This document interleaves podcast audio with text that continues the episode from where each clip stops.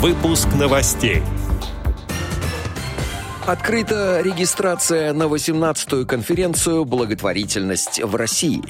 Всероссийское общество слепых эффективно взаимодействует с федеральными органами исполнительной власти.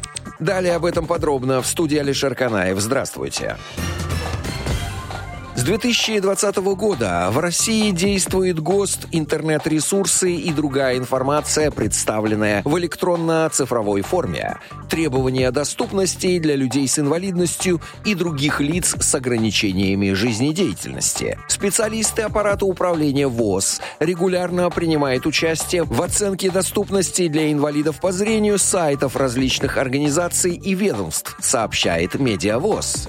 Всего таких социально значимых сайтов 371.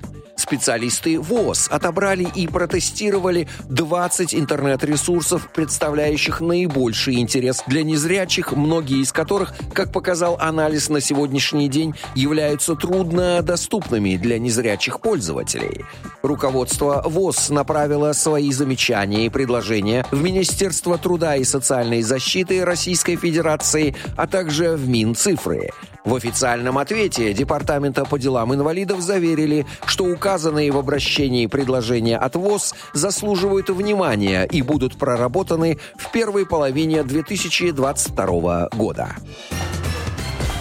Как сообщает ОСИ, ежегодная конференция делового издания «Ведомости», объединяющая на одной площадке некоммерческий сектор, представителей бизнеса и ведущих экспертов отрасли, состоится 11 февраля 2022 года.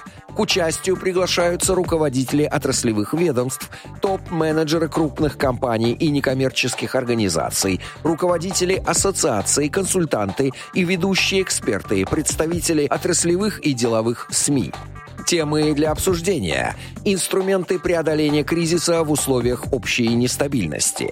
Ответственность перед будущими поколениями. Актуальные бизнес-практики как формируется культура благотворительности в медиапространстве. Недооцененный сектор. Как создать благоприятную городскую среду для животных.